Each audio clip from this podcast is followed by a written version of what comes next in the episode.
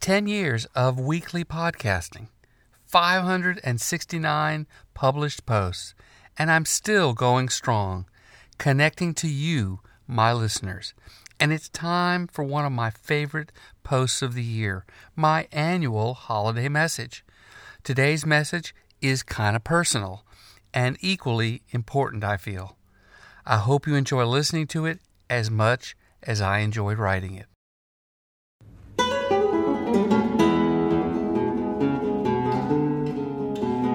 Welcome to Portable Practical Pediatrics, a podcast for parents and families, a place dedicated to children and their well being. And now, direct from Studio 1E in Charlotte, North Carolina, he is your host, Dr. Paul Smolin.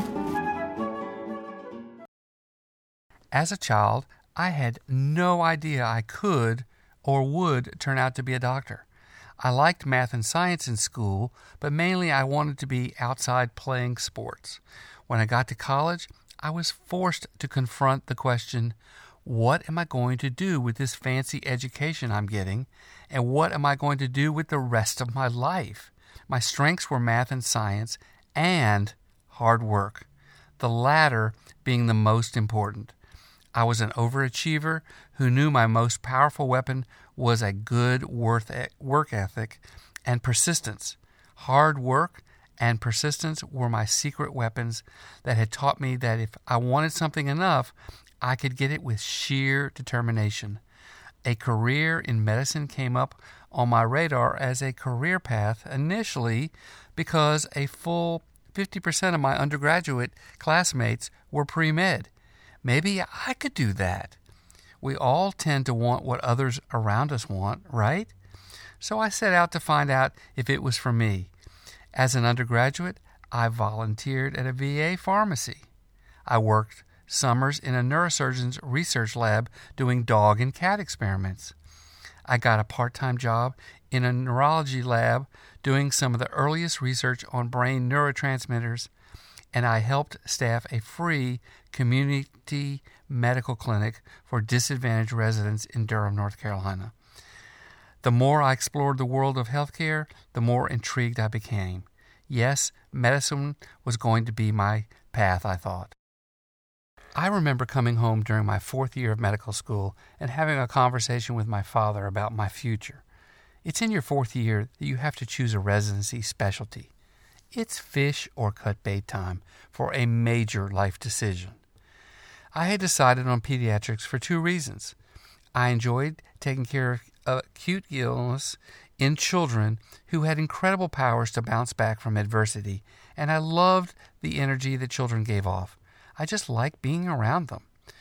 When I told my father my decision, I'll never forget his response. You have a license that allows you to do brain surgery, and you're going to do what with it? I explained my reasoning, and he just listened. I knew what he was thinking, though. He thought I was crazy to go into a, the lowest paying medical specialty that carried little status among fellow physicians when I could have had so much more. But to his credit, he never said anything about my choice again. He supported me in my decision, and when it came time to start my residency, he even helped me drive the 16 hours to my new life as a budding pediatrician. Well, pediatrics turned out to be everything I expected. Lots of acute, life threatening illness where quick action rescued a lot of little souls. I was literally saving and changing lives on a daily basis. As my skills grew, the job became even more satisfying. When I entered the world of private practice and was making important decisions without supervision, I knew I had arrived. I was even beginning to get enough life experience to help children and families work through psychological stress and grow, in addition to physical illnesses. Oh, sure, there's a lot not to like about primary care pediatrics in those days 80 hour work weeks, middle of the night trips to delivery rooms and EDs, and the nearly constant intrusion of phone calls. But underneath all that, there was the knowledge that I was doing something important to improve people's lives. I was helping my patients, and they were proving to me that I had made the right career choice. People often ask me if I would do it all over again. Would I become a pediatrician and would I have chose medicine again? Was this a good career choice looking in the rearview mirror? Well, for me, the answer is an unequivocal yes. Why? Because as the name says, I was in the caring business, the healthcare business. I was being well paid to care for children and families. When you think of other professions, think about the verbs that we associate with them. Lawyers provide counsel, accountants help you make sound financial decisions. Architects and engineers provide blueprints and plans, and university professors provide enlightenment. All important and noble professions, but not as important as doctors who provide care, health care. There is an intimacy in practicing medicine that other professions can't touch. So, yes, I would do it all over again. So, why have I told you all this about myself? Because my holiday wish for your children is for them to eventually find their own meaningful life work. I think their choice of an occupation is as important for them as choosing the right mate, nurturing their own children, or leading a virtual, virtuous life. In my mind, we were born to work and to serve. I want your children to start the process of finding work that is fulfilling now while they're still under your roof. How do you do that, you ask? Well, here are my suggestions to get you started. Let your children try a wide range of activities and skills so they can discover their own unique interests and talents. Teach your children about the importance of work to living a full and rewarding life. Discuss with your older children what you find rewarding about your own work, whether that be W 2 job, running a household, or volunteer work for your community. Set a good example for your children by having a positive attitude towards your work. Help your children think through the different types of occupations that might suit their personalities and talents. Stress with your children that it is an honor to work and support your family and community.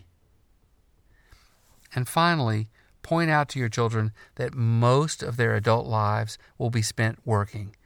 They need to find work that is both interesting and meaningful. It's that simple.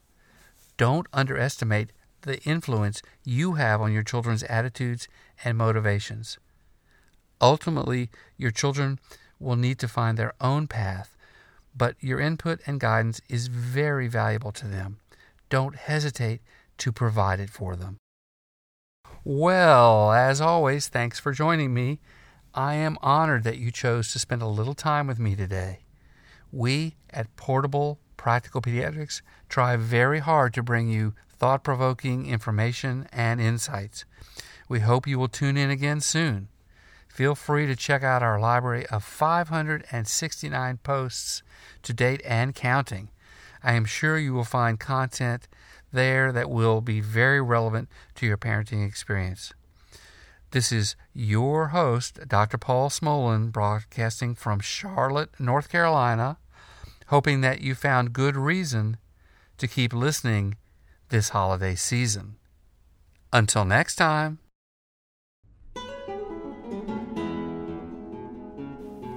I would like to thank the following people for their assistance in the production of this podcast Dr. David Jaffe, the voice of the introduction, Robert Beezer, the composer arranger of the intro music, Ann Gesner, my wonderful content editor, Benjamin Smolin, and Jerome Moof, the talented musicians who produced this delightful theme music, Sarah Smolin and Nathaniel Horlick for their digital wizardry, and Wendy Smolin Esquire and Seth, the Rocket Man Barrister Jaffe, for their inspirational guidance.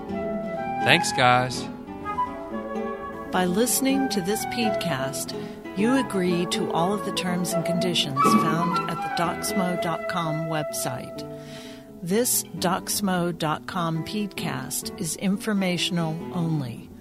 Dr. Smolin does not diagnose, treat, or offer specific medical advice for your child.